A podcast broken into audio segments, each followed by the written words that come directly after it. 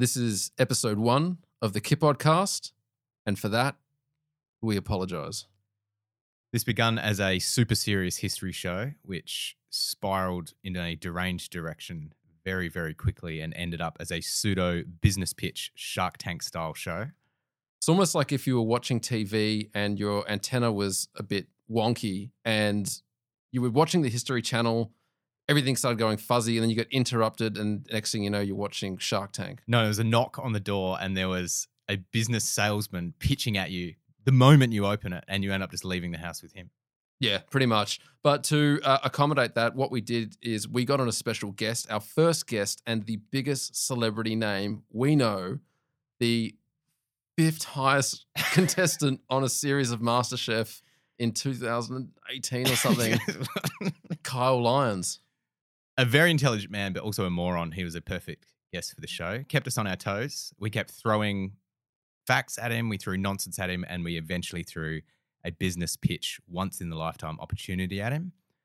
And the topic of the day was a notorious, little known figure from Russia called the Bloody White Baron and his adventures in Mongolia.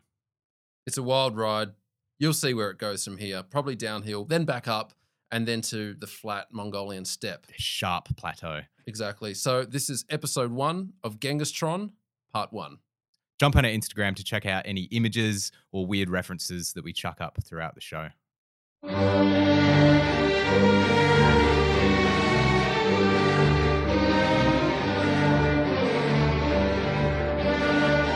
right, I'm going to officially start the podcast now. Great. Hello, Kyle, and welcome to the podcast. Thank you for taking time out of your supposedly busy day to join us. As we were just discussing, we have brought you on today, which didn't take a lot of coaxing because, as we hinted at, this is an incredible opportunity, not just for you, but for everyone we choose to honour by dragging into this pyramid scheme. We met many years ago. We've had many experiences together that have brought us very, very close. You hold a list of accolades, not limited to being a MasterChef contestant, a proud father of three, and a savvy businessman.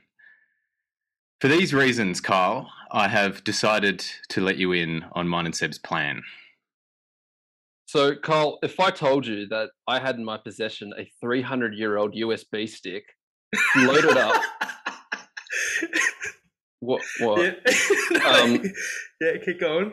Okay, um, a 300 year old USB stick that we unearthed from my great great granddad's tomb just over lockdown, and on it was something that has the potential to revolutionize and re energize world finance as we know it.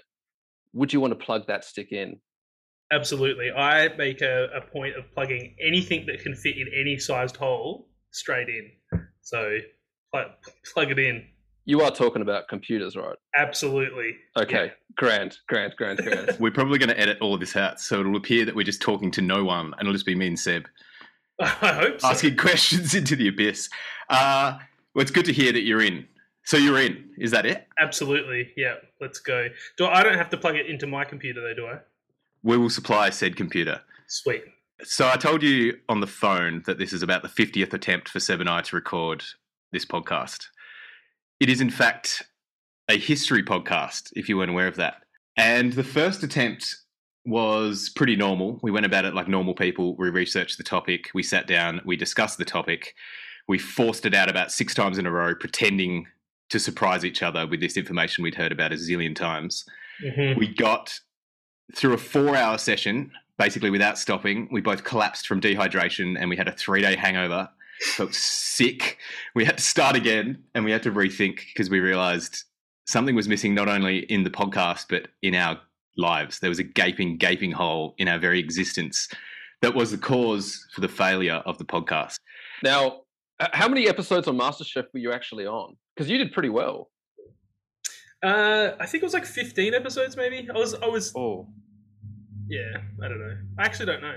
I can't remember. I didn't watch the series after the first one because I felt very uh, uh, uncomfortable. really? Yeah, it's really weird watching yourself, and especially when you like don't win. If I'd won, I'd be streaming it every day. Luckily for you, we will win. There's not a matter of winning. This is a sure thing. And I watched your MasterChef, and you were excellent, but you were also a nervous, sweaty mess. Yes. and you were the reddest man I've ever seen. And it was as your friend, I'm redder it was- now. It was hard to watch someone crumble under the hot hot lights of pressure. Did you ever have to? Did you ever have to cook anything that was spiritually compromising? Uh, no, not spiritually compromising. I wasn't eating uh, uh, meat when I first went on there, and I uh, had to quickly f- figure out how to do that in like one week um, because you had to cook meat all the time. And so, You were willing to do whatever it takes to make mountains of cash. absolutely, I yeah, I'm a, I'm for hire. You just name your price. I'm I'm good to go. That's good to know because you're the biggest celebrity we know. That's unfortunate. All right, look, anyway, let's cut to the chase. We want your crushing celebrity endorsement on this. Now, I'd like you to go to your electronic mail, commonly referred to as email, Yes.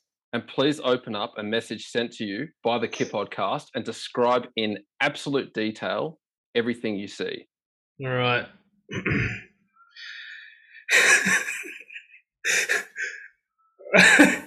There's not much in this, to be honest. I've got uh, Go on. it's a single black and white image and a single word.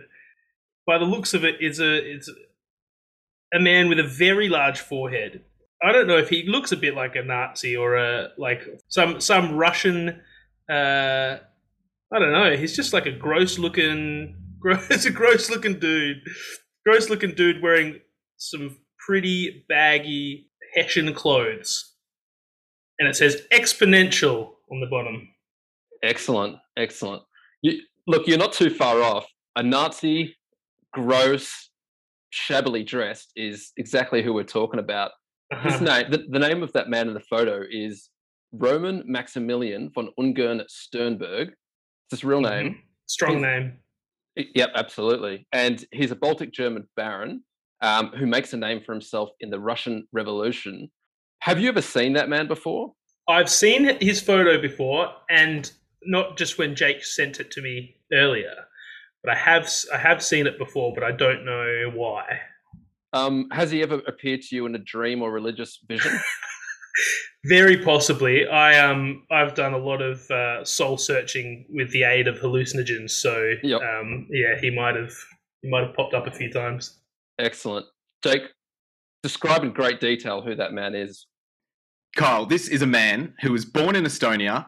He's a German. He's part of the Russian Empire, and he led a ragtag group of Mongolians to take back Mongolia from Chinese rule. And then he wanted to gather a holy army of Buddhist warriors to take back Russia from the Bolsheviks and cleanse it of its revolutionary filth. He failed. He failed miserably. He did, however, succeed in gathering this ridiculous army, conquering Mongolia. He was declared Genghis Khan, reincarnated, a god of war, and a Mahakala, protector of the Dharmist faith. Do you reckon you have succeeded and do you reckon you have made had as many successes as this man? Oh, look, I've had some small wins, but um, it feels like it feels like I, I probably have done more things that were uh, less. Destructive and psychotic. Yeah, Yep. yeah, yeah, that. He's generally a pretty conflicting character. Uh, history history has not shined a great light on him, but at the same time, there's not a light a lot of light shone on him. No one knows a fucking thing.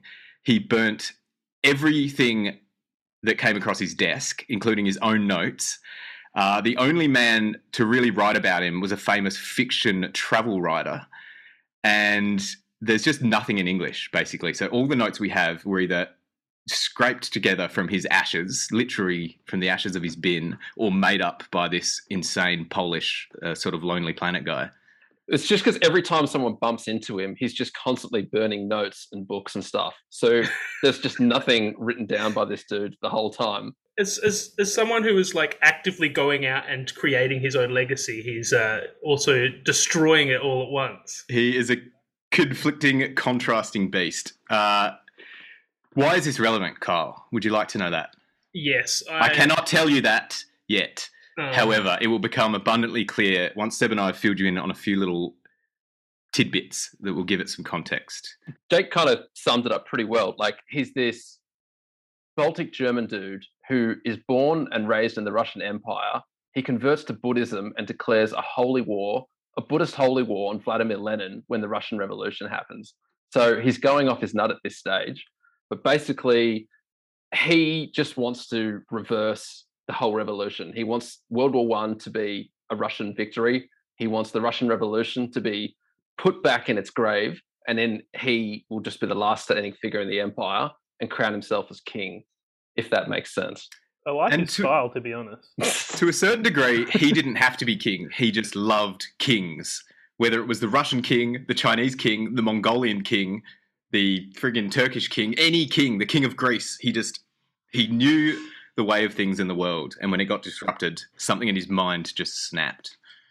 He's like Donald Trump. Trump. He just like respects a man, a wealthy man, or a man with hustle. He knows the natural order of things, Carl. Uh huh. And it was shaken. Speaking of like the man himself, we know nothing about him as a kid. There's like only two facts that really come down to us. One is his school reports, which just say he's constantly smoking, he grows his hair long, he never goes to PE class, and he's like smacks kids over the back of the head with his cane. The second fact is that at 12 years old, he goes to his neighbor's house and strangles their pet owl. Also, nearly nearly every day he would oh, pick up his God. school books, throw them out of the school window, and then go, I better go get me books, and just run off and disappear until he got expelled. Was this part written down by the uh, fiction writer? No, not at all. This has actually come down to us from a reliable source. The, the actual neighbors, his neighbors, reported just like this strange boy who they sort of knew, invited him round to their house, and he just starts wringing the neck of this owl. He didn't he didn't even succeed in killing it. So he was off to a very poor start. Brutal, yes. Effective, no. You've got three kids. Is that like sort of normal behavior? I just recently had to attend a meeting uh, from my son biting the teacher on her bum, uh, s- and uh, Oh. learning how to put different discipline uh, kind of rules and stuff i- i- at home and at daycare. So, um, yeah, yeah, it's all normal. If nothing else, you will learn some excellent forms of discipline in the next two hours.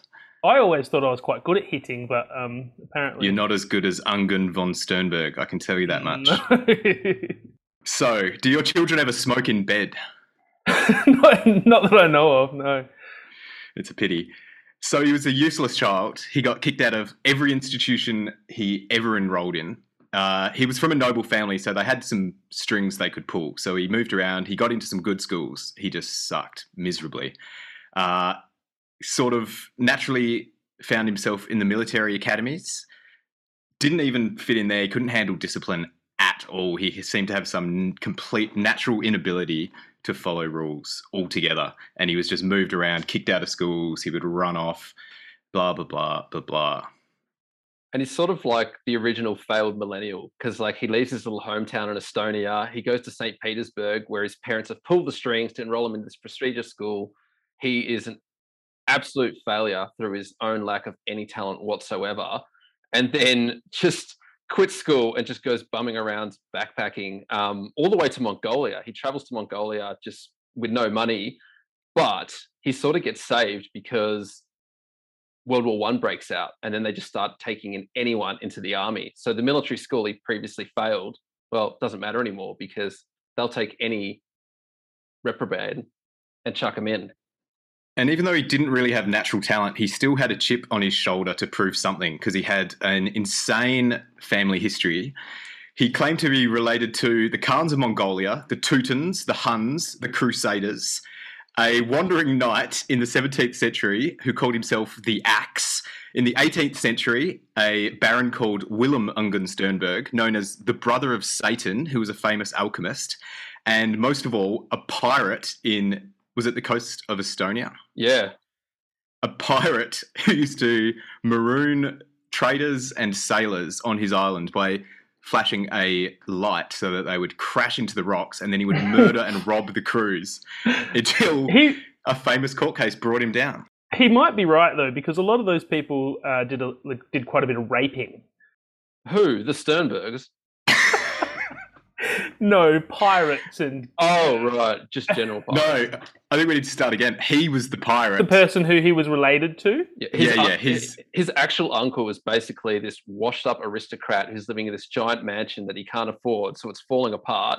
So to make ends meet, he's just he basically is mimicking a lighthouse, so ships will wreck themselves on the rocks outside his house, and then he he killed the captain of one Swedish ship and just took all the loot. I mean, that's just enterprising, really. I suppose so. Every book we've read basically has these same 10 facts. It is all the information in the world on this man. It's the, It's about who he's related to. Yeah, so there's just this short list of privateers and crusaders that he is related to that essentially got him to where he was and put this chip on his shoulder that he was from a great, violent warrior family. Mm. What's your background, Sebastian? Um, I'm just noticing quite a bit of resemblance between you and our. I beg your pudding. You listen to me, boy. When I unearthed when I unearthed my great great granddad, I wasn't expecting this kind of back talk. we violated a tomb for you. it's definitely you. It's definitely your great great granddad. Yeah, look, my background is Northern European. I won't say where in the north of Europe, Mm. but from somewhere you may have likely visited. I'll leave it at that. Nah, I haven't been to Europe. Forget Europe. This story does not take place in Europe. So, is that a pager? Yeah. Saying what? You needed in surgery. All right. Um, in World War One, Ungern is exposed to violence, but he, as you can imagine, seems to thrive in the environment. The unit he was in in, in the war had a 170% officer mortality rate and a 200% soldier mortality rate, which means one in 15 men died of the overall unit. But it meant the 200% one means two entire units were wiped out, and then they sent a third, of which some survived and he was one that somehow just survived the whole time and loved it. it's sort of weird because so he grows up in this weird German bubble in the Russian Empire. Like the Russians take over Estonia in like I think the 17th or 18th century. Um, they find all these Germans already living in the Baltic states. They just say, you know what, they they're sort of like good at what they do. They're good soldiers. They run the place well. Let's just keep them there. So that's why his family grew up German inside of Russia. They're called Baltic Germans.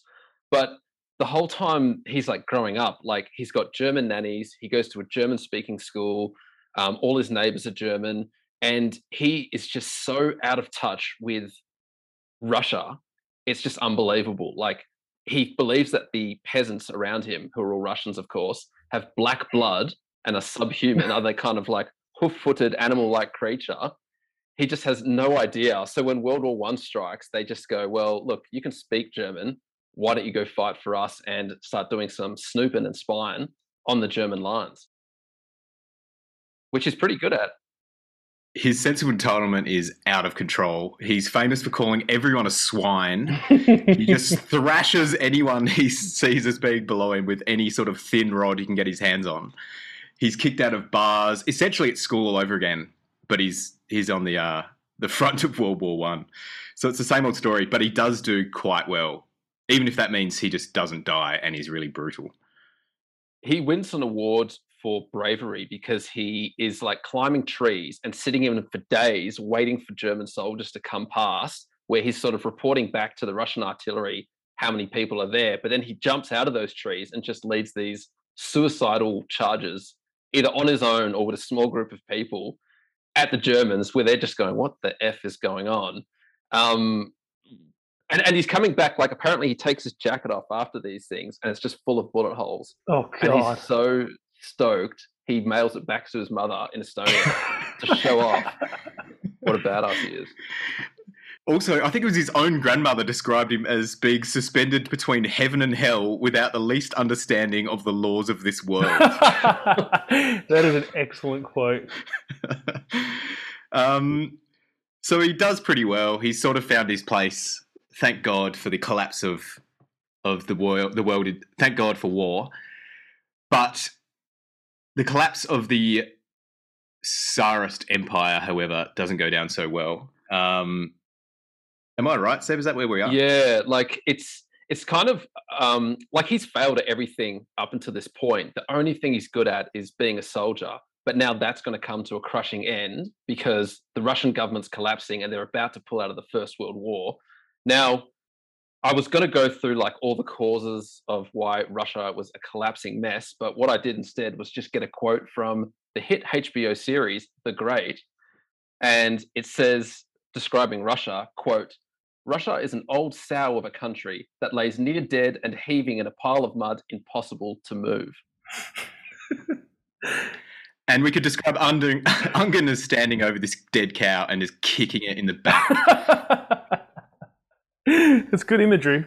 I'm enjoying it. Yeah. He's kicking it out of love too. He wants it to get back on its feet so he can go about business as it was, but it shall never be the same again. So he can go back to all of his hoof-footed Russian imps running around him and, and just living his German life. That's the main thing. We're not sure what he wants to go back to. His life was miserable. He was an absolute failure until all this rolled around.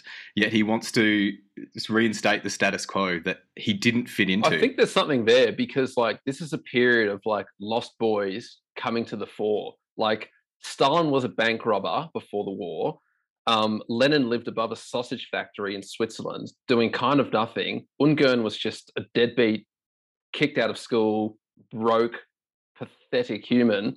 And now all these people are like rising to the, you know, the cream of the crop in terms of revolutionary figures. However, they are the cream. The cream gets pushed east essentially as the Bolsheviks take over. Ungern gets sent to an old unit he was in actually in Siberia, and quite happily goes into the far far east. And like at this time, the Russian government's so unorganized, it's collapsing. It can't fight the war anymore. You've got troops who are like mutinying.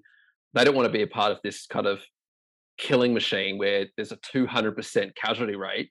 Um, so, you know, things are falling apart. There's agitation everywhere. There's groups like communists, there's groups of anarchists, there's all these people sort of like charging for like political power.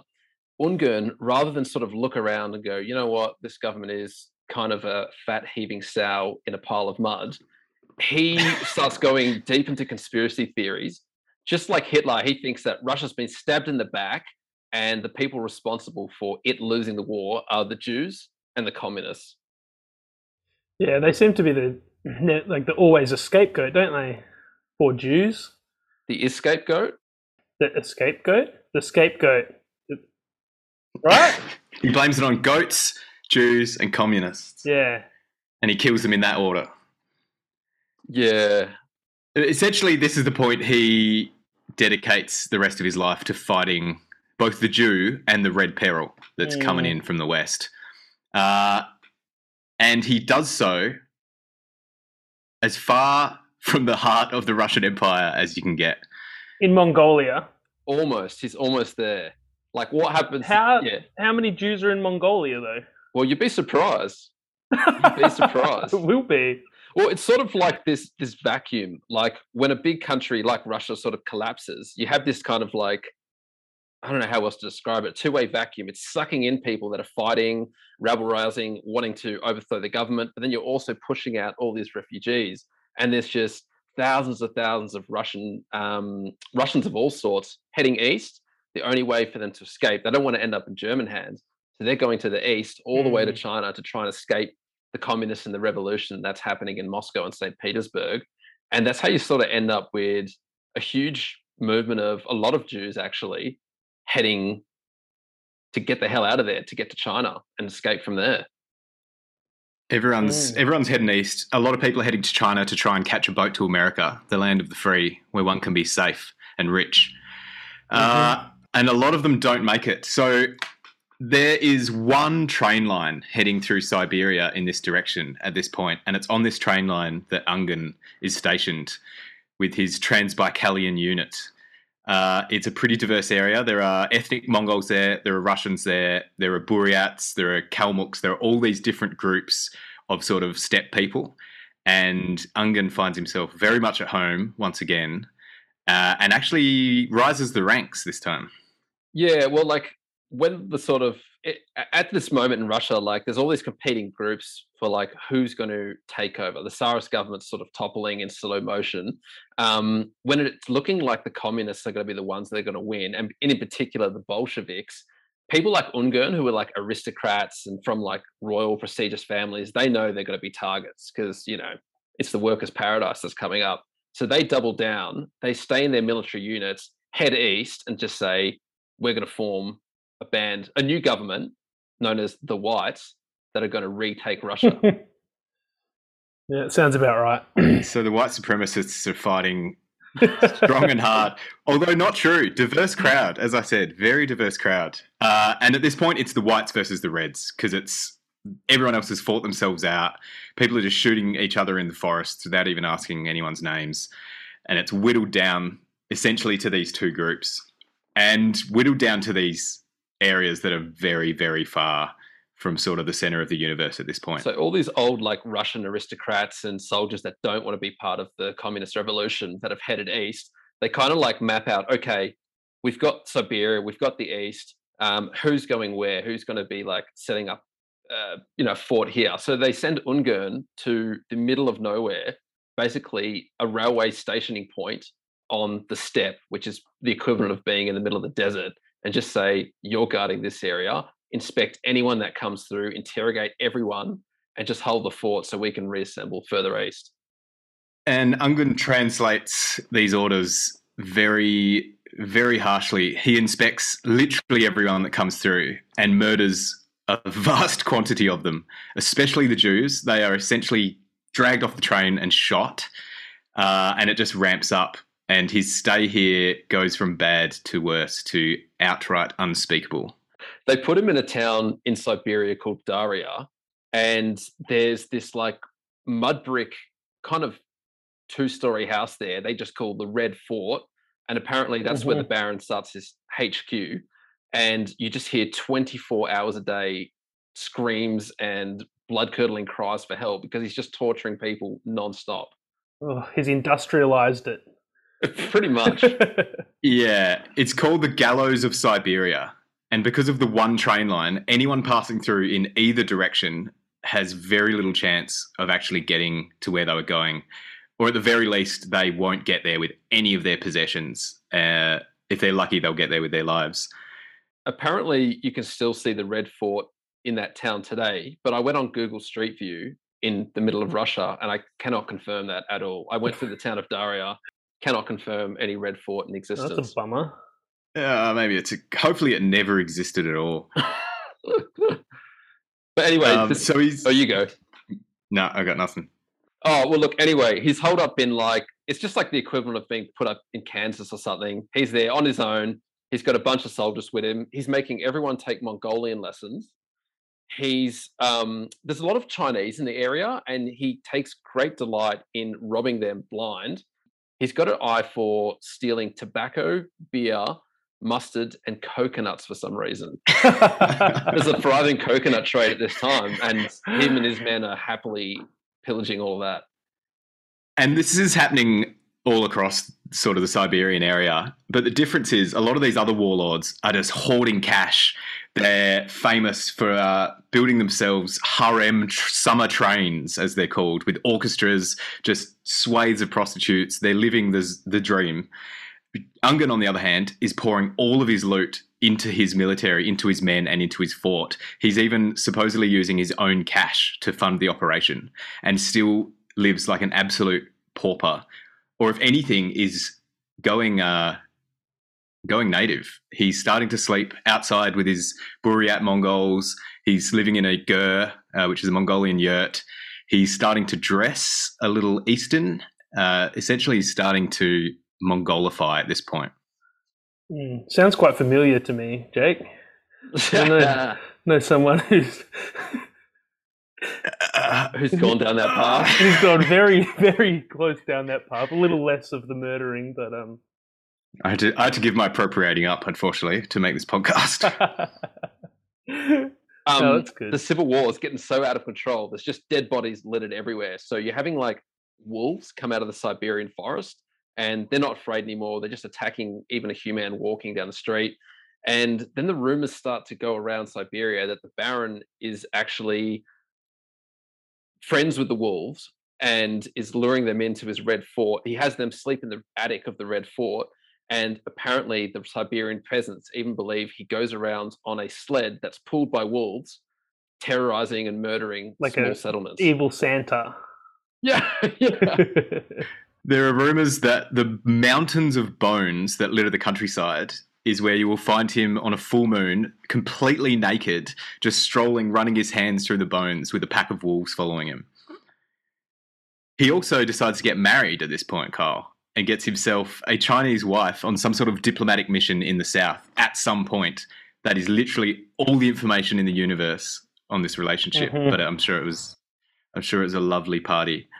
but like things are getting like unsustainable now. So the communists are really in control of the big cities in the west of Russia, where most of the population lives, and they want to get rid of any of these anti-communist forces. So they're kind of assembling. They're pretty well organized, and they start launching these train attacks into the Red Fort. So they basically have these huge trains. They load them up with like tank turrets. They have men with machine guns on there, and then they just drive them at full speed into the town that Ungern is, and just start blowing it up, shooting everyone up.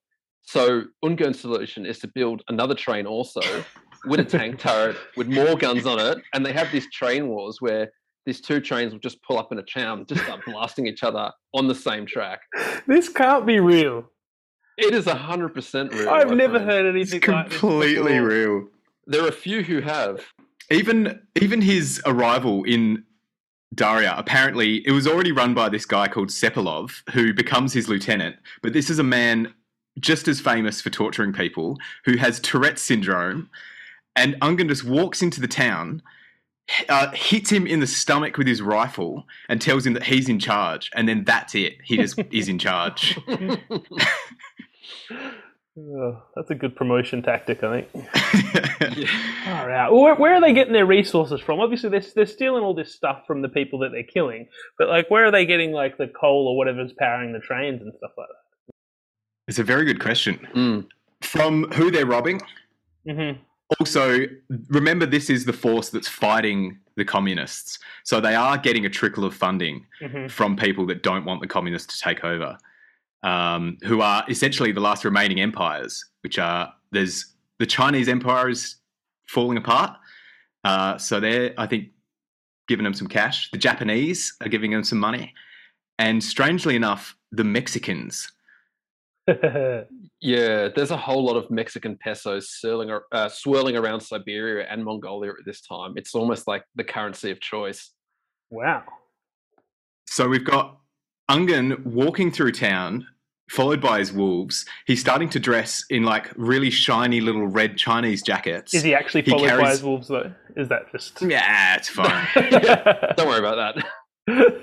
and he's he's famous at this point for carrying a bamboo stick, which he will just indiscriminately thrash anyone, sometimes to death, with at any point in time. And he carries this essentially for the rest of his life to thrash at will. Mhm. and he's really, he's so um he's hard to pin down he's deeply anti-semitic and racist yet at the same time he loves he prefers mongolians and central asian and siberian peoples to actual russians and germans for some reason like he has this rule where at the end of every night you all have to go to church and pray but you can pray to whatever god you want so Mm. everyone will be gathering outside the Red Force and at all at the same time just praying to Buddha, Jesus, Muhammad, um, shamanistic gods and tokens before they do their evening dinner. It's pretty, it's kind Mm. of progressive, right? No, I think no, it's not. That seems to be like I've I've seen a lot of interviews with uh, uh you know anti-Semitic people, Mm. white supremacists, things like that, and quite often they'll be like. Uh, the little the, the yellow fellas they're the smart ones you know like and i think it's a way that they kind of go look we're not being we're not racist because we like these people because they're smart and you know good at technology and things like that so they it's a kind of a way a, a mechanism of them like keeping their you know their their understanding of themselves as a good person intact uh whilst still you know wanting to murder uh, do do some genociding. and I, I, I think it's true. He sees, he seems to see the nomad and sort of the Central Asian peoples in general as pure. So whatever that means to him, like whether it's in regards to the fall of the Tsar and sort of the impure communists taken over, they're besmirched by their ideas or whatever. He sees the Buddhists in particular as just this pure sort of lantern light uh, of beliefs because they're this area is fanatically Buddhist at this point, and and he loves it and he takes it on. Yet somehow, to him, it's not conflicting to his strong Christian beliefs. He can hold them both at once. this cognitive dissonance, and like you said, it could reinforce his existing views. Mm-hmm. I think he sees these Buddhist people as so pure because he thinks the communists are the absolute devils. Like he sees communism as a complete Jewish plot. He thinks it's tied back to this cabal of people from the times of Babylon 3,000 years ago that have still continuing on, and their sole Mhm. goal is to destroy the Russian Tsar and the Russian Empire.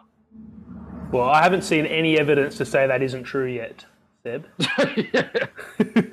You're not wrong. You're not you wrong. Might, you might not. He is getting pretty hyper, if not spiritual, then philosophical himself. Hey, at this point, he is dabbling with shamans. He's hanging out with the Buryats a lot, uh, which is a pretty strong Buddhist area, even in the area of strong Buddhists. Mhm. Uh, he's he's throwing knuckle bones. He's getting fortunes read, and he's sort of mapping out, I guess, his own destiny to some extent, and getting very, very interested in Mongolia.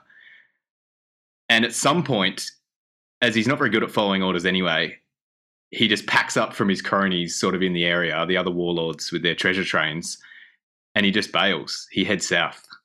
There's a lot of evidence to suggest that he's doing hallucinogenic mushrooms with the shaman he meets out in Siberia. I mean, it would explain a lot. Mm. It'd also be kind of silly not to. Got an opportunity like that. yeah. well, at this point, yeah, you're right. Like he he he's just sort of looks around at the situation. It's almost as if he's bored slash needs to retreat and doesn't want to admit it. So he takes what's left of his Mm. band and stops the torture, and he goes across to Mongolia with the chief idea of running it. He wants to run the whole country, but to do that, he's first got to take it over from the Chinese because at this point, the Qing Empire is running Mongolia as a colonial vassal. Mm-hmm. And Mongolia itself is a universe upon itself. I would like to quote the author we mentioned earlier, Kyle, the holder of all of the references for our research. Whether they are fiction or non fiction, we are still unsure. Quote In the heart of Asia lies the enormous, mysterious, and rich country of Mongolia, the native bloody land of conquerors who have left here their capitals covered by the sands of the Gobi their mysterious rings, and their ancient nomad laws. The country of wandering tribes administered by the descendants of Genghis Khan. This is Mongolia.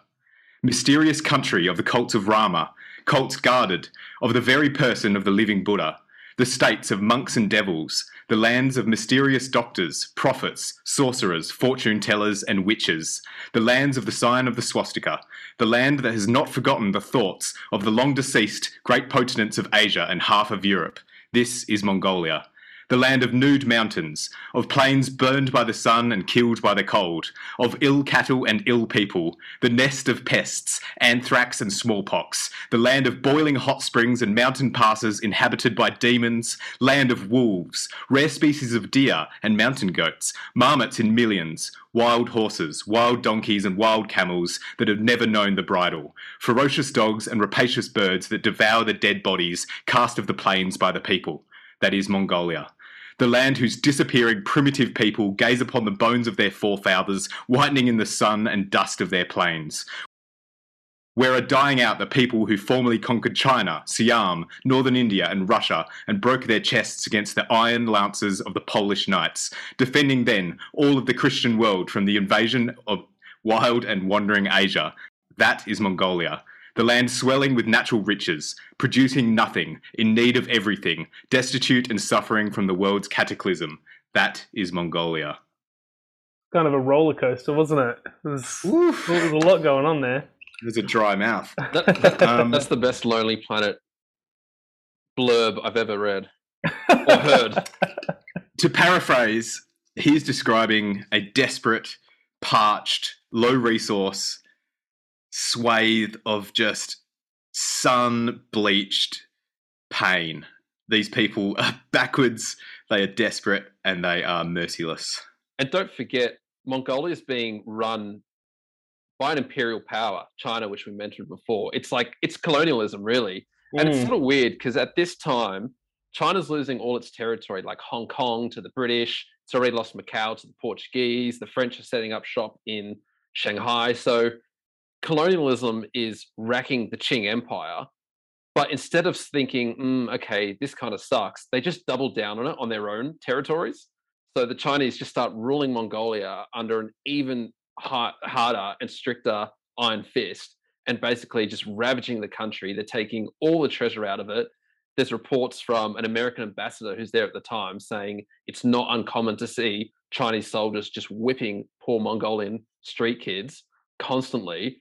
Um, it's at this point, it's ripe for revolution.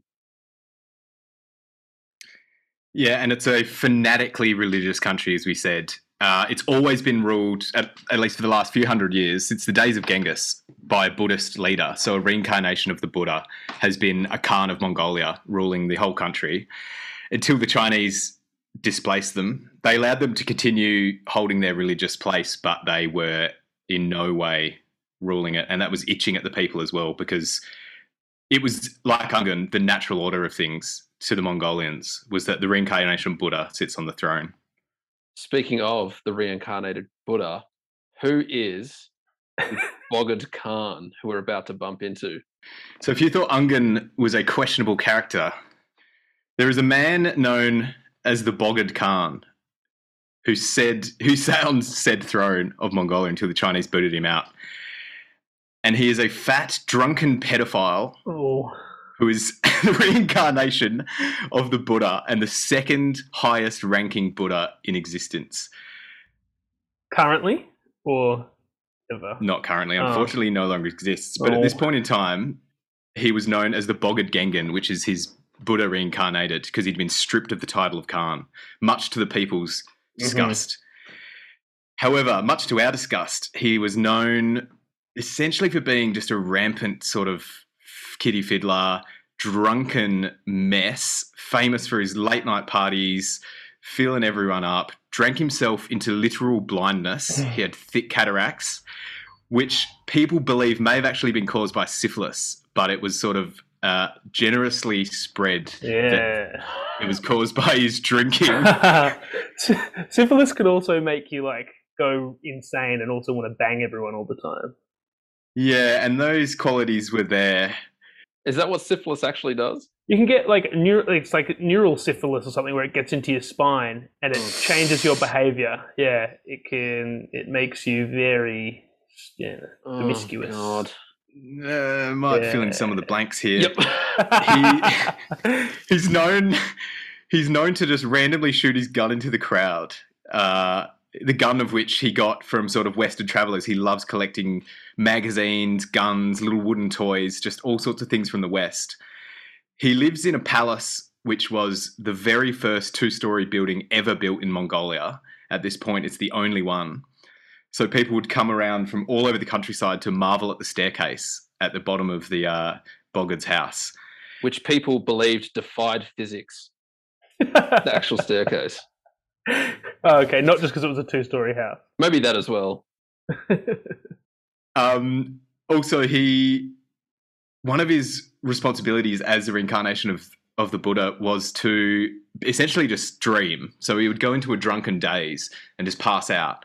And when he woke up, he'd just ramble his dream to a team of monks who would then have to decipher it and attach a religious meaning to it every single day. Uh, so that, they haven't been translated, but in Mongolian and in Sanskrit, they must be just these records of his visions that they've just twerked into meaning anything they could think of. And I'd just love to get my hands on these.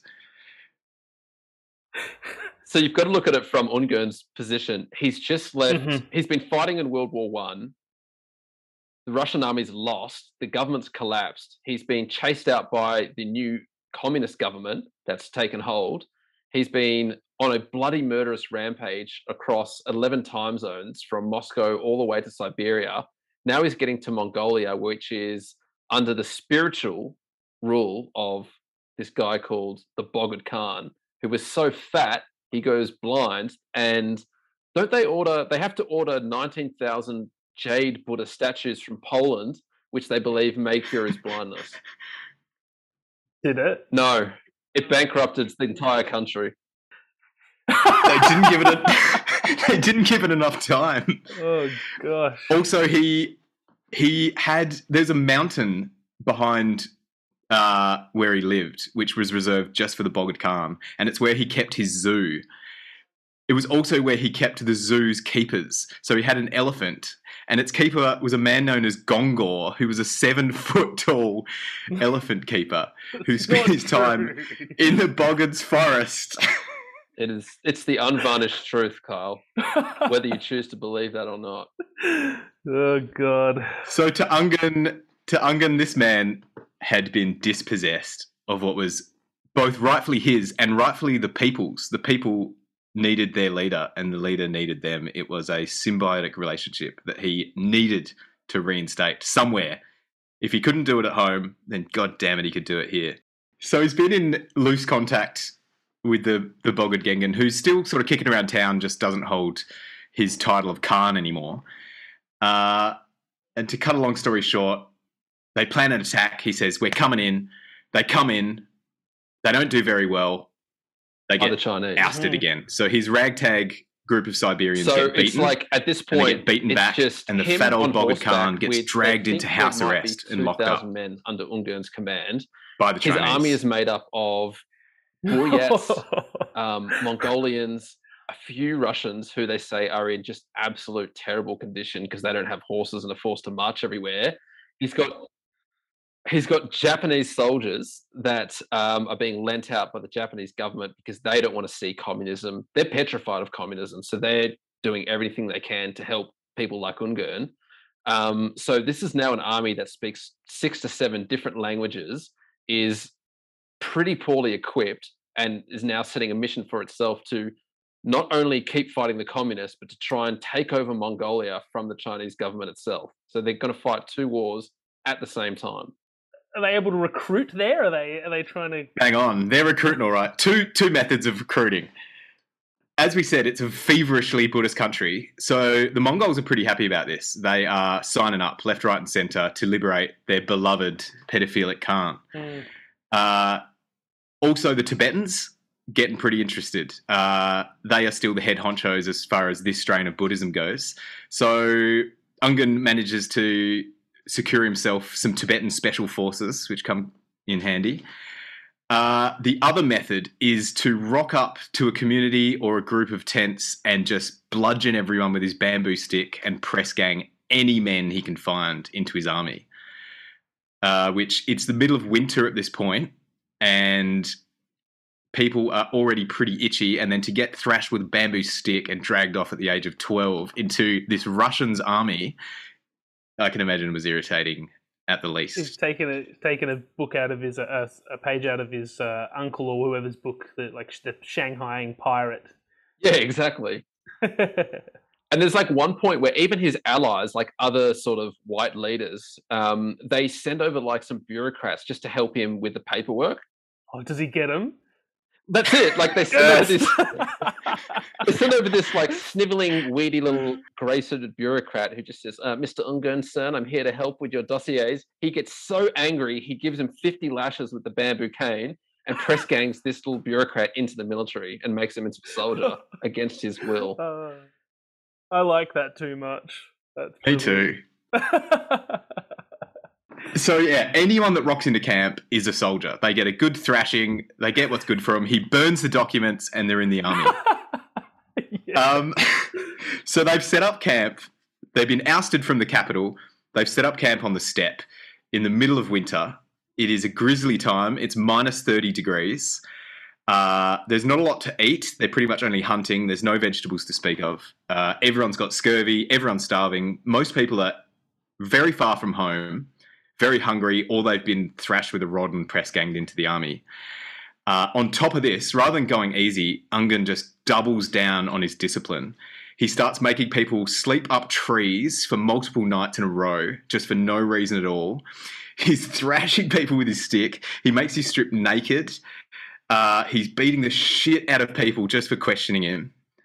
and he refuses to like he's just sleeping either out in the open himself or in a tent where he's emblazoned a swastika on the floor. And at this point as well if they if they happen to bump into any like poor russian peasant farmer that is nearby or refugees they're bringing him to the baron and he is according to his own thoughts reading their minds and determining if they're a communist or not. If they are he kills them. If not he press gangs them into his forces. Mm. He's got options, and and once again, they're gearing up, ready for battle. Uh, whether this is because they're ready or because they just have to. They have no clothing, they have no food. People try to desert, but you can't desert into a minus thirty degree steppe that's thirty thousand kilometers from your homeland. So they have no choice but to just bear it. Uh, but eventually, Ungern's ready, and he decides to do a reconnaissance mission himself into the capital city of Urga, where the Bogd Khan is under house arrest. Good man. Before you go there, really quickly, we've just got to describe some of his posse. Ungern's sitting on the precipice. He's out in the harsh winter, ready to invade. Everyone is getting scurvy because they're only eating marmots, which um, marmots are covered in fleas, and there's bubonic plague spreading around the camp. So some of Ungern's like less savory characters start popping out.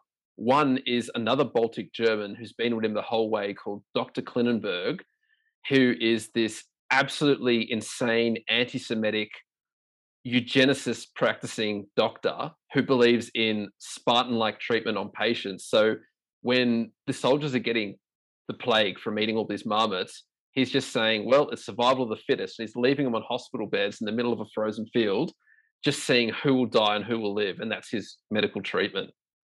Yeah, doesn't sound doesn't sound great.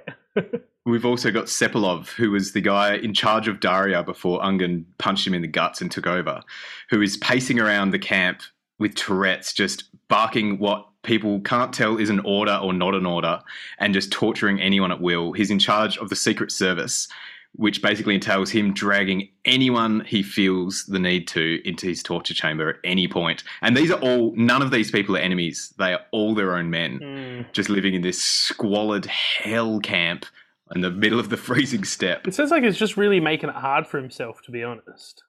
He absolutely undeniably is. And he doesn't seem to care. He he- all he believes in is discipline at all costs. But he does have a goal, and a righteous goal it is, and the Bogd needs rescuing. Ungern, wearing his famous little shiny red Chinese jacket, sneaks over the fences, sneaks into the window of the Bogd Khan's house, and gets a glimpse of the man to plan his escape. Unfortunately, what Ungern sees is that the Bogd Khan, over the months, has doubled in size and is now so fat that he won't even be able to fit on a horse.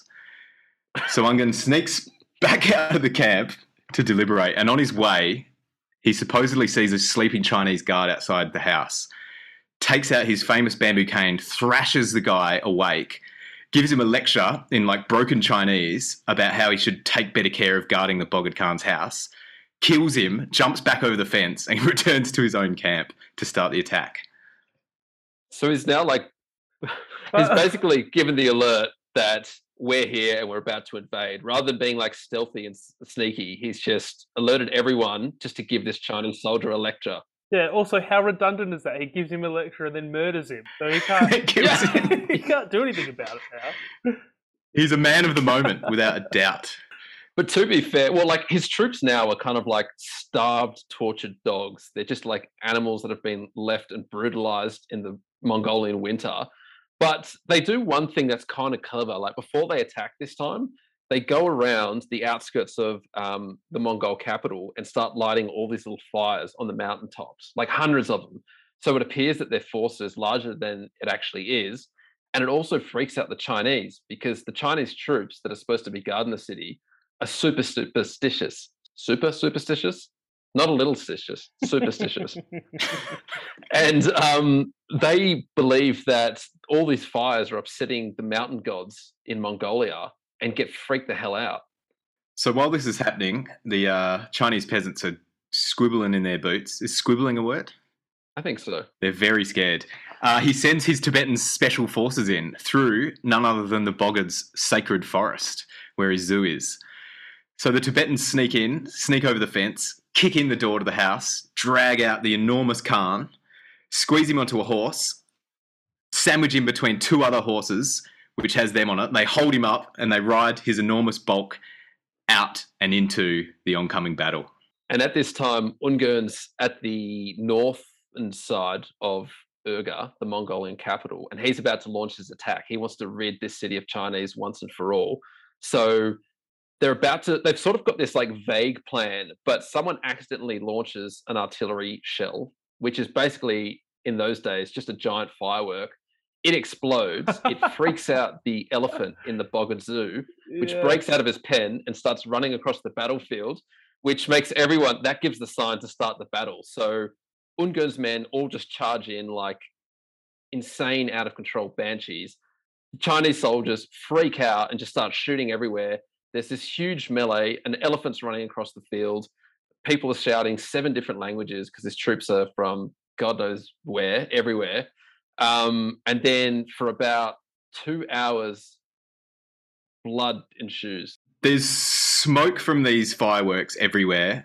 There are people on camels and horses with bows and arrows and spears fighting against Chinese peasants who have never used this artillery. Not to mention, it's minus 30 degrees. Their hands are completely frozen. They're shooting these guns that are just seizing up. They're aiming above everyone's heads, thinking it's a bow and arrow, and the bullets will come down. So they're just shooting into the sky. The elephant's screaming. Ungern is whipping his own men with the bamboo stick to get them to charge because they don't want to. It's an absolute massacre. But luckily, everyone's so useless that the casualties aren't even that high, and eventually Ungern manages to win. Where's our beloved Buddha at this point? The Bogd is free. They reunite, and him and Ungern clasp hands like bros. He did it. So now he's de facto control in control of this country. Like this kind of broke, kind of hopeless, kicked out of school, pathetic army officer is now sitting in charge of the whole of Mongolia. He's just rescued the Mongolian spiritual king, and he's going to start cleaning up. I mean, he's now in charge of a country, so he can do whatever the hell it is he wants. And what he does is not officially announced, but sign off on a three day pillaging and raping of the capital city they just freed for its own people. His men go absolutely wild. they are just raping, murdering, pillaging indiscriminately. Ungern's after the Jews. He's a part of it. He's hunting down every Jewish family there is. They're killing all the foreigners. They're killing the locals. There's blood all over the streets. The place is soaked. All the Chinese are killed.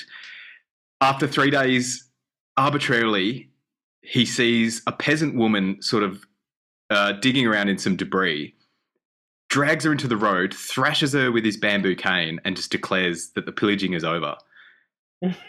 and that's it. Oh, sorry, I should add much to the chagrin of his own doctor. His uh, his doctor, Dr. Klingenberg, is leading the worst of the pogroms. He's like the most murderous of all. It's like he's had all this pent up energy from saving people, although he hasn't really saved anyone. So he's just at the front of all the most violent, bloody pogroms in Mongolia at the time. He stops the pillaging and he tells the city this place has not seen the broom since the days of Genghis Khan. And that's it. He orders his men to clean it up.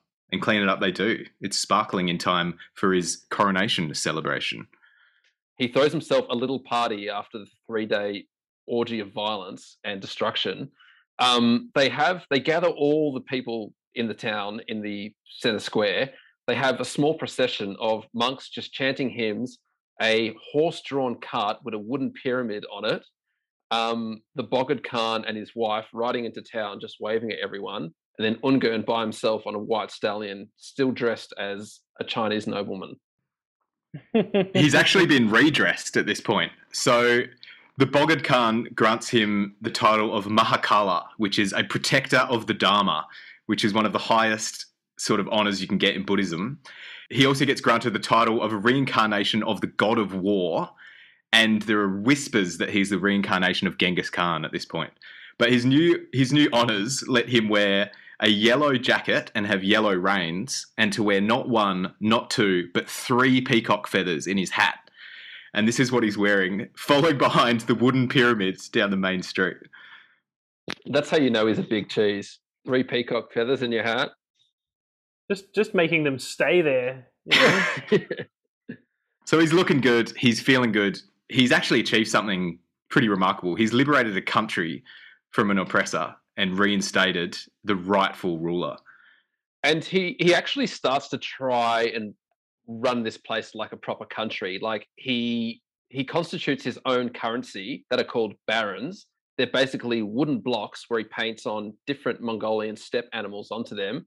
And depending what animal is painted on this wood block determines its value. So if you have a camel it's worth 100 bucks. If you have a sheep it's only worth five. The only problem is the only people that actually honoured the value were his own quartermasters. So everyone in town would, you know, collect all this these barons, take them to him and exchange them for goods, and then not accept them back. So essentially, it just funneled back to him and cost the government so much money. he's stuck with mountains and mountains of barons that he can't get rid of well, you could just melt them down. No, They wouldn't. They Oh. wouldn't. It's it's it's like Oh, I see the conceptual currency. here.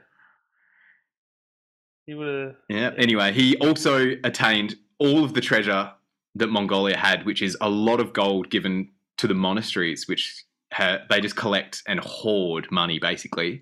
So he sort of got to tap into that on behalf of the government. There's Mexican pesos overflowing out of every tre- every treasure chest. He gets his hand on those, and he starts spending it. He cleans up the streets. He tries to get shit happening. Does a moderately good job of it uh, for a few months. And there's one car in the whole of Mongolia, which is this red Mini Fiat, and apparently, That's not. apparently the Bogd Khan gets the battery started on it, so him and Ungern are just tearing around the town. What what year is this again? exactly, it's the same year Jake's house was built. in inner Melbourne. You know, this is wild. It is. It's far out. we have cars, we have movies, we have planes, and we have Ungern and the Bogd Khan hooning around Mongolia in a red Fiat with peacock feathers in their hat and arrows on their belt. and to put it into p- perspective, like the last chief of the Comanche Indians in the wild west of Texas is appearing in films and TV shows. Meanwhile, the Bogd Khan and Ungern Sternberg are hooning around in the only car in Mongolia, which is this terrifying red mini Fiat. They're just constantly like honking the horn and screaming at everyone they pass by. So it's like it's a pretty terrifying picture. In my head, it doesn't. It's not terrifying. It's like just two mates. You know, one of them quite uh, gratuitously jolly, and they're just road tripping around doing some honks. They're two boys on a scooter in Thailand. Yes, exactly. is That's exactly it. Yeah, about to go to the hospital to get a drip in your head for your hangover.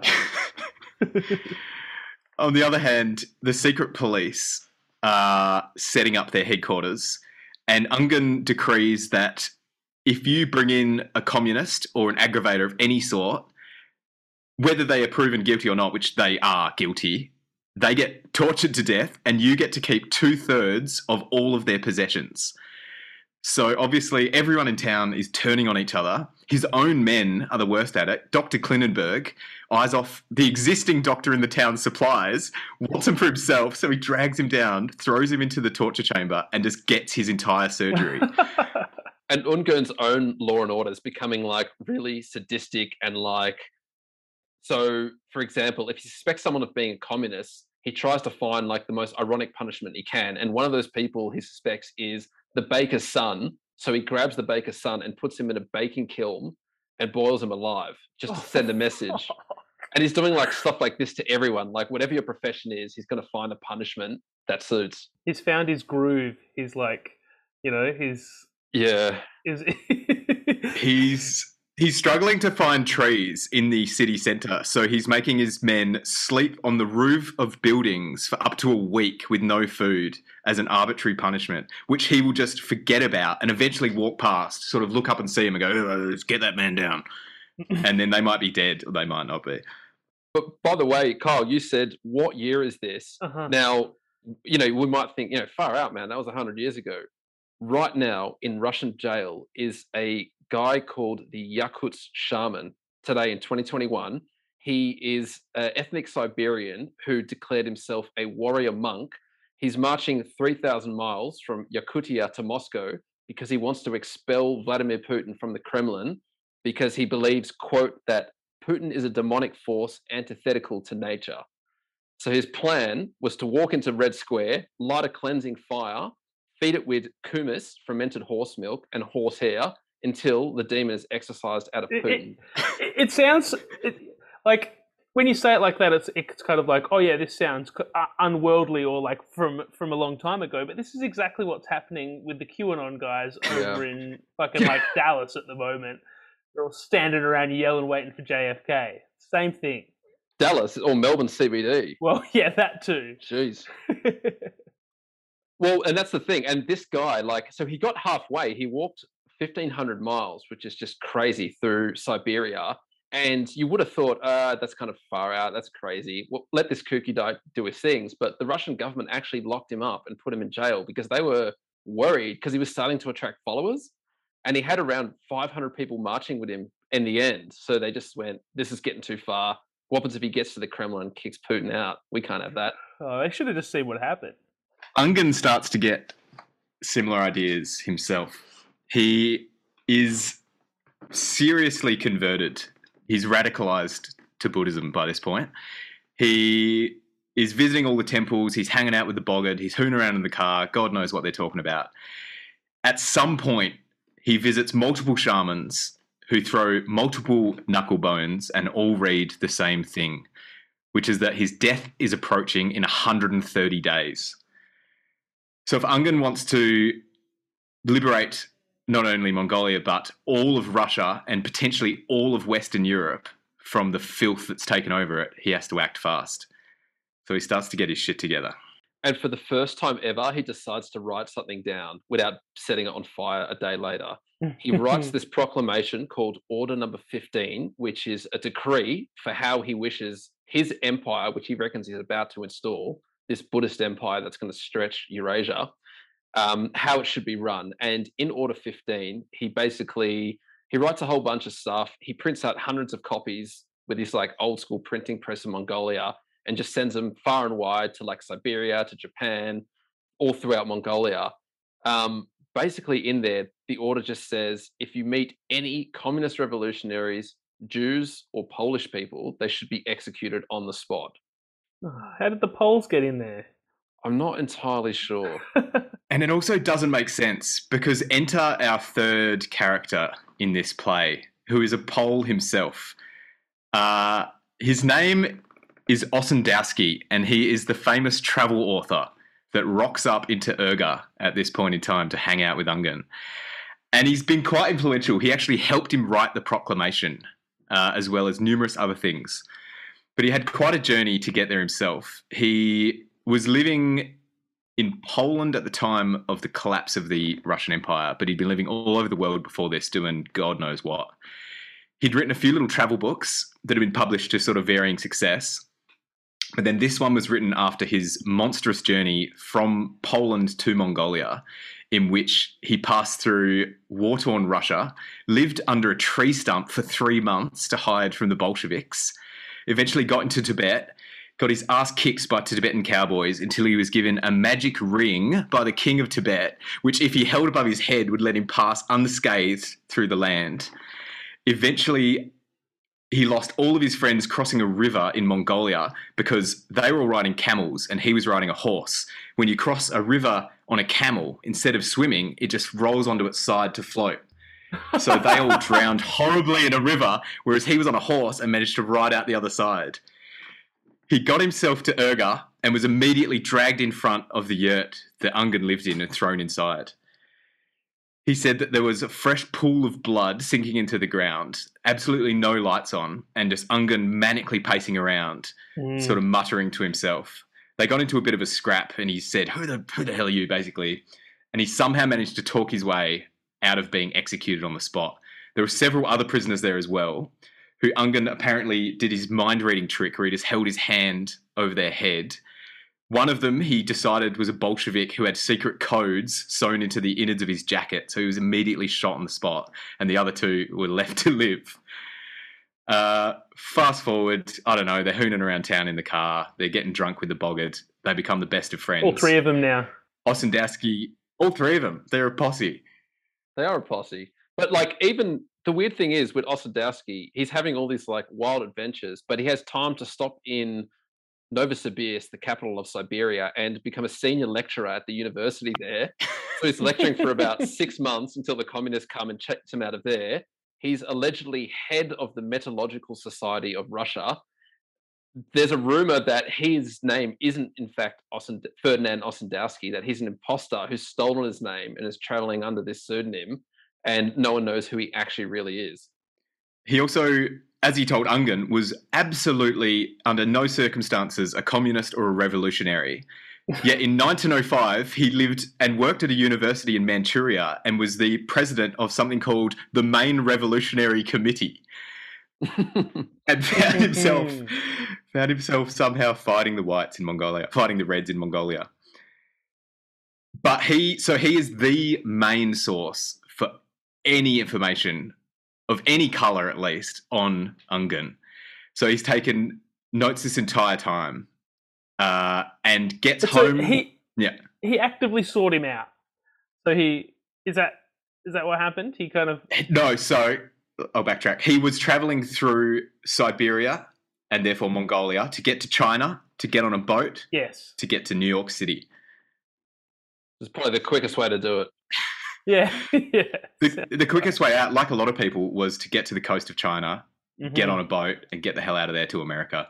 Uh, and he heard on the grapevine, which they don't say on the grapevine in Mongolia, they say heard in the cracks of the frost, that Ooh. Ungern had liberated Mongolia and was a safe haven for anti revolutionaries like him. So he made his way there. If- for anti-revolutionaries like him. Yeah, quote unquote. Okay. Post revolutionary committee, anti revolutionaries. That's like they say. Like extremism is just as bad on each end. So really, it should be quite easy to transition from one end to the other. You just keep going around until you come around the other side. Ah, is that what it is? It's fine. It's a three dimensional sphere. It's like you said, Jake. You could be so far left that if you keep pushing, you end up on the far right anyway. You just push the whole way around. oh, that's correct. Very correct. as good friends as they were, they his description of Ungern was as a rambling, manic psycho who sort of muttered to himself. He spoke in third person all the time. He sort of tutted and talked about destiny and just so be it, and this is the way things shall be. I'm sort of pacing around a lot at this point, especially post learning about the prophecy of his own death. A few other rumors to get out of the way is that Ossendowski and Ungern both shared half of a map to something called the War Chest, which was one part Mexican dollars, the other part barons, and another part monasterial gold, which we'll get into later. Also, I think the Mongolians, yes, the Bogd's back back in action, doing his thing, but Ungern's treating them fairly poorly. Uh, they he may have worn out his welcome in the capital. That's putting it mildly. Yeah, there's like shop owners complaining that he's hanging so many dead bodies in front of their shop. Customers are put off. so he's bad for business. I was, I was expecting it to be like, oh, he's uh, he's loud and drunk a lot. But uh, he's stringing up the dead. We'll put it this way: he's bad for business. He's ruining the economy with this fake currency called barons that no one will accept. He's hooting around in the mini Fiat at all hours, honking incessantly. Um, you know, he's killing people left, right, and center. So yeah, he probably is wearing out his welcome at this point. Not to mention he has 130 days to live. So That's it. he gets the proclamation out there. He considers that done and dusted. The people know what to do. He gathers his men and he hits the road. At this point, Vladimir Lenin is firmly in control of Russia. He's had a bit of trouble with the Poles, but now his all-seeing eye is shifting towards Mongolia, and he wants to get rid of the last pockets of resistance, which is Ungern and his very disheveled men who are in charge of Mongolia. So Ungern, he does have a few loose ends to tie off. Remember, he got married at some point, which is never mentioned at any point. He he declares that a real warrior should not have a family and therefore nothing to lose. Divorces her, and that's done and dusted. He sends out his proclamation. He gets given a magical amulet, which will help stop bullets that are shot directly at him. He's also given a white horse. It's very symbolic. He's given a white horse, which he takes around with him, which, as the legend goes, if you're in battle and you get off the horse and you're running into battle, the ghost of Genghis Khan rides up onto the saddle of that horse and goes into battle alongside you. So you always leave this white horse for Genghis Khan in case his ghost comes to help. Sick. Get him in there. That's someone you want to be in battle with. He also he also is starting to believe that he's not only reinstating the Tsar, but potentially going to keep on going all the way to the sea in Western Europe Oh yeah. uh, and cleanse Europe of its filth with what he starts to claim is a hundred thousand strong army given to him by the Dalai Lama, which is on its way. I do like. I know that at this point we're probably meant to be not on his side, but I'm kind of rooting for him. If they've got, if he's got, you know, If you put aside like all the um, blood-soaked mayhem and just murdering and genocide, you're right. we all make mistakes. Yeah. How are we? How are we meant to learn if not by our mistakes and by doing? He is a man of action, if I ever saw one. He is a man of arbitrary, random action, which is even better. and it's like he's got this opportunity because of all the leaders that are like anti-communist all the white leaders and generals he's the only one that's in charge of a country. So he could in theory set up like a sort of alternative to what the communists are installing and attract people that way. They can go okay this is not so bad. Instead he just doubles down on being an out of control tyrant his delusions start growing like just so so unhinged he believes that he's going to single-handedly, you know, retake Russia, overturn the civil war, and behead Vladimir Lenin at some point I mean, he with an army of a thousand. he's people. got he's got some like history to fall back on though because he's he's done some he's taken over a country before. Exactly. He now has historic precedent to do it, and Exactly. he was outright delusional before. Now he's outright delusional with at least one success under his belt, which is infinitely more than none. hmm and he finds out that the Tsar has been murdered. You know, the Russian Tsar was taken to, I think it's Yekaterinburg, and just basically put in a barn with his family and executed by the Bolsheviks. He gets the news instead of like, you know, taking it to heart and seeing it as a negative. He starts rooting for the Tsar's eight-year-old younger cousin, who he says he'll be the next one on the throne. So he has this flag make flag made up of this little eight-year-old boy covered in like Buddhist reverse swastikas and religious scripture, and starts flying that from the back of his horse. So he's wearing he's wearing his Mongolian robe. He's got his peacock feathers in. He's got a swastika on his chest with a magic amulet. He's got his Russian medal for bravery. He's got his empty white horse for the ghost of Genghis Khan, and he leads his army north. He's off. He's going to do it. Is he kind of a self-conscious dude? I Do you think? Just because he has all of the anyone else, all these other I- leaders, they're just like, it's I am I'm the fucking I'm the man, and that's why I can do it. And he's just like has to surround himself with amulets and magic and um, and and spiritual leaders. as you described him himself uh, yourself, he's just this reedy little husky guy. He's he's known to have the screechy voice of a teenager. Um, his head, even though his forehead looks large, his head looks tiny. He's got this sort of grotesque little Esche moustache, big clothes. He just looks like a sort of a kid on hard times, basically. So I, I think He's it's a bit of a curmudgeon. his self awareness. curmudgeon? No, what's the small? What's the kid version of a curmudgeon? A curmudge. curmudgeon. well, And we forgot to mention that earlier in his life, he got a big scar down his uh, forehead and across his eye because he was constantly dueling people when he was in the military for a brief period. And at one point, he was drinking at this bar called the Black Eagle, and he was shooting his pistol in the bar to show off like how good of a shot he was. So he's like, "Watch me! I'll get that pint glass over there." Lasting it, no one, none of the bar staff said anything. Then at the end of the night, they present him with a bill. He gets so mad, he slaps this, he throws the bar staff out of the window like a Wild West saloon, um, and then gets in a duel with another soldier who allegedly smashes him over the head with a saber, and that's how he gets this big scar. So he might be a little self-conscious. He's I think he's self-conscious, but he is not self-aware. He he's a bizarre blend of both. Because you know, you don't put on you don't wear paraphernalia except to be seen. yeah, Uh, that's true. He's an insecure genocidal warlord. yeah. yeah.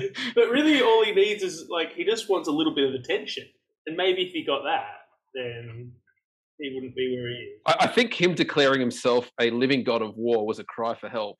exactly. it does say on numerous occasions that he has stepdaddy issues as well. He outright refuses to speak a word to his stepdad from the moment he enters his life, and one can't help but think this could have started some of this trouble. He may be slightly unhinged. I mean, if strength, if strangling an owl wasn't a sign of things to come, I don't know what is. Anyway, look, let, let's we'll cut to the chase here because at this point his delusion has grown tenfold, and rather than he's facing a Russia that's in control by the communists that has hundreds of thousands tr- of troops at its disposal. It's getting tanks, it's getting airplanes. He has a thousand men, most of whom are on horseback, and he's deciding now is the good time to launch an invasion of Russia. They get to the border, which is essentially there's a line drawn through a town, and there's a Mongolian side and a Russian side. Uh, they get the shit beaten out of them, don't they? Basically, Yeah, he basically crosses over. He immediately runs into the Red Army, which is now formed, and just gets whooped. And they get pushed back across the border back into Mongolia. When he gets, well, when after this happens, he does what every great leader does and blames one of his underlings. He chooses to blame Dr. Klingenberg and he starts beating the doctor with this bamboo cane that he's always carrying around mercilessly um, and then tries again to reinvade Russia. he keeps getting beaten, as you can imagine, quite easily, and just repulsed back into Mongolia. They drag their feet.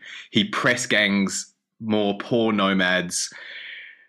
He loses. They get press ganged out of his army and back into the Russian army. Everyone's morale is just plummeting. Ungern's a delusional maniac. At this point, people are sort of starting to see what's going on, and even the sort of most fervent believer is losing it. Yeah, and yeah, exactly. And it's just like he can barely speak anymore. He's just muttering and just stammering, and he's just a drug-addled mess. I don't know if he's on drugs, but they suspect he's using either opium or just having way too many trips with the shamans out in the plains, who is consulting constantly. But now the jig's up. Like his men, after all of this, after being dragged across Russia, after being left on the Mongolian steppe to nearly starve, after taking over Mongolia, they've just kind of realized the jig is up. They've had enough, and they abandon him. He he tells them, "All right, fellas, Russia's not looking great. We need to recoup. So we're going to head across the Gobi Desert to Tibet to meet our army of hundred thousand Buddhist warriors." And most of them don't think this is a great idea, and bail. Or one that's real whatsoever. he has a lot of money with him because of his successes, basically. But for some reason, at this point, he just dumps it all in a river and abandons it. exactly. He dumps the he dumps the loot. His men are still terrified of him, so they're not going to like be insubordinate or try and overthrow him. So there's a point where he's in his tent, just milling around, muttering to himself. All his men are outside. They've talked amongst themselves, and they say they want to they want to leave. They want this to be over, but no one's sure what to do. So they're standing around, petrified with fear, until someone just says enough. Calls Ungern out. I think there's a small gun battle. They tie him up and just leave him out in the steppe. They're too afraid to kill him. And the Mongols, particularly, don't want to spill royal blood, and they see him now as some type of Buddhist god of war. So they just take off. They leave him tied up out on the Mongolian steppe and just disappear, leaving him pathetic, unclothed, naked, the exact sort of way he came into this world. And that's exactly how the Soviets find him. Just sitting there, literally and figuratively defeated. Well, it's sort of amazing. Like the Russians actually find him, yeah, tied up out there. They can't believe they found the, the Baron. He's sort of like the Osama bin Laden of Russia at this stage. He's Russia's mm-hmm. most wanted. They take him back all the way to Siberia, to Novosibirsk. They put him on trial. He's still wearing his big golden Mongol robe, the deal, um, with his medal of St. George, which they they take the robe off him because they're worried he's going to use it to commit suicide. They interrogate him for a while. They give him this kind of like quick 24 hour court trial. Um, and everyone says that he's remarkably calm. He's just got this glazed look over his eyes. He knows he's about to die. Um, and he doesn't care in the slightest. He shows very little remorse. He, he only mentions that perhaps he overstepped the mark a little bit with some of the genocidal pogroms. and he's court martialed, trialed, and executed that same day. Was it, was that the 132 days or whatever it was? Did It was right? clo- it was close enough. That's pretty good. The fact that it was not exactly right leads me to believe that wasn't retroactively applied and maybe maybe it was a real proclamation. Otherwise it would have just been accurate, wouldn't it? I don't know. He can't even die at the right time. This poor man. And fun fact, his golden deal that he was wearing is actually um, on show in the Moscow Central Military Authority Museum. So you can go see the robe worn by the Bloody White Baron. He went out with a, a bit of a whimper, but he kind of came into the world with a bit of a whimper too. He he was moderately successful, but kind of a failure at the same time. And now we're getting to the point. Now we're getting to the point, I guess you could say. Anyway, Carl, that was the pitch. So let's get down to brass tacks here. well, look, I will only pay in uh, barons. Um, so if I have to invest at all, it'll be yes, barons. So, Carl, we found about we found out about Ungern just as a footnote in a history book, and both essentially gasped because there was it just said blah blah blah blah the man that took over Mongolia from Russia, and we just went what? Why isn't this an incredibly popular story? Delved into it, found it interesting, as I'm sure you can imagine. But what we did not expect is that it would lead us to something that would change our lives forever. And I think a good place to start with what this is is at that river where the Baron dumped his treasure. In a nutshell, we think that treasure is still out there. We think it's either buried or submerged in this river. We're thinking of starting a cryptocurrency, the value of which, I fucking knew this was going to be a cryptocurrency. I mean, eh, look, come on, everything in life is these days. Everything results down to a cryptocurrency pyramid scheme. I've always really wanted to uh, be part of a pyramid scheme. We're, we're building a pyramid scheme so large, it'll make a pharaoh gawk. You know, It's- yeah. bloody Tutankhamun will so. rise from the grave, have a heart attack, and die again immediately. yeah. Okay. the the the this currency's worth is going to be based on the treasure that we uncover. So we're going to trade this crypto. The money we raise from it will be used to launch an expedition to Mongolia to dig up the Baron's treasure.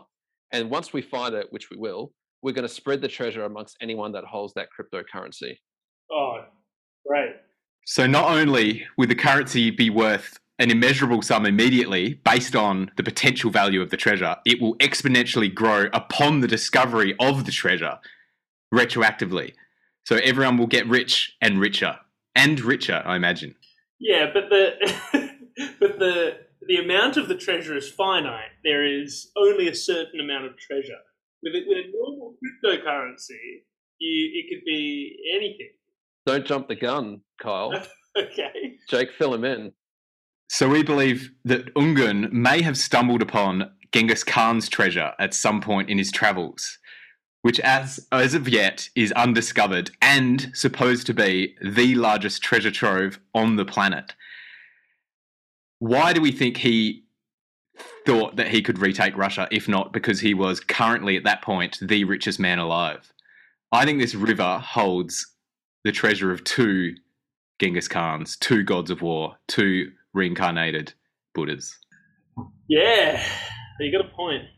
So anyway, long story short, yeah, we've we've got a cryptocurrency called Genghis Tron that we want to launch, and will you lend your celebrity endorsement to it? Oh, absolutely. I um I have a lot. You know, I've got a lot of followers. I've got uh, four thousand and six on Instagram. So yeah, that's uh, it's a big number. Wait, do you actually? Yeah. Whoa. Infinite number.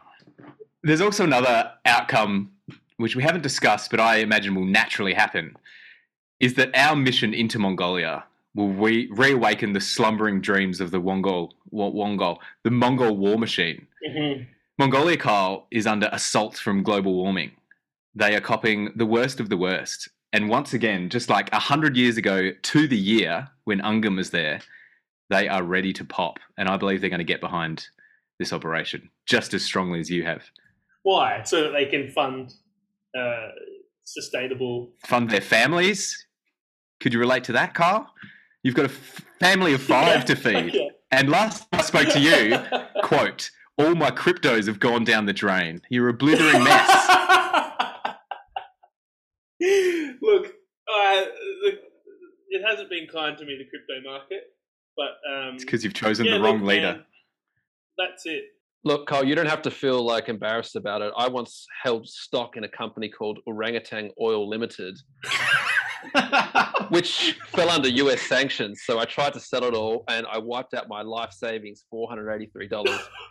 and I, I get it, I know what it's like. But with this cryptocurrency, you're at a win win. You have the currency itself, which is set to exponentially rise once we reinvigorate, you know, the lost Khan of Mongolia. You've got buried treasure. No one does that.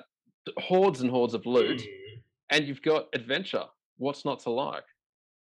Yeah, I mean, I feel like you should understand the you know the, the cryptocurrency market a little bit better before going so hog-headedly into this. I don't, I don't believe that to be the case. I'll be a man on the ground, boots on the ground, Kyle. That's my, that's my understanding of the situation. Genghis Tron will topple fiat currency as we know it. You mark my words. Little red, little red fiat currency. Oh, I call look, I'm investing anyway, so I'm Yes. on board. I'm bloody on Love board. it. Love it. I'll send you either mine or Sebastian's personal bank details to get this ball rolling. The initial investment shouldn't be too offensive. The yeah, all right. following investments will be up for discussion. Exponential, I can imagine. Kyle, welcome to Genghis Tron, and I'm very, very pleased to say that you're our first official backer, and probably the most important, Hmm. uh, just based on the weight you pull in celebrity circles, as well as online. You're a digital god. Um, what do you? Just to summarize, what did you? What did you think about the Baron's life? Any last thoughts?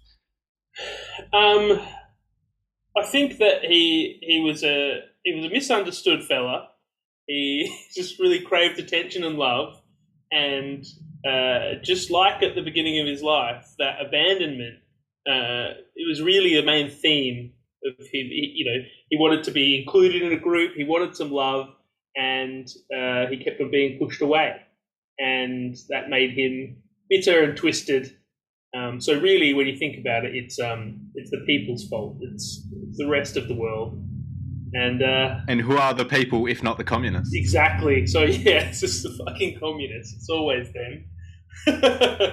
The ironic end of his life, you're quite right, abandoned. Literally abandoned, left alone to die. Carl, welcome to Genghis Tron, and goodbye. Goodbye and thank you.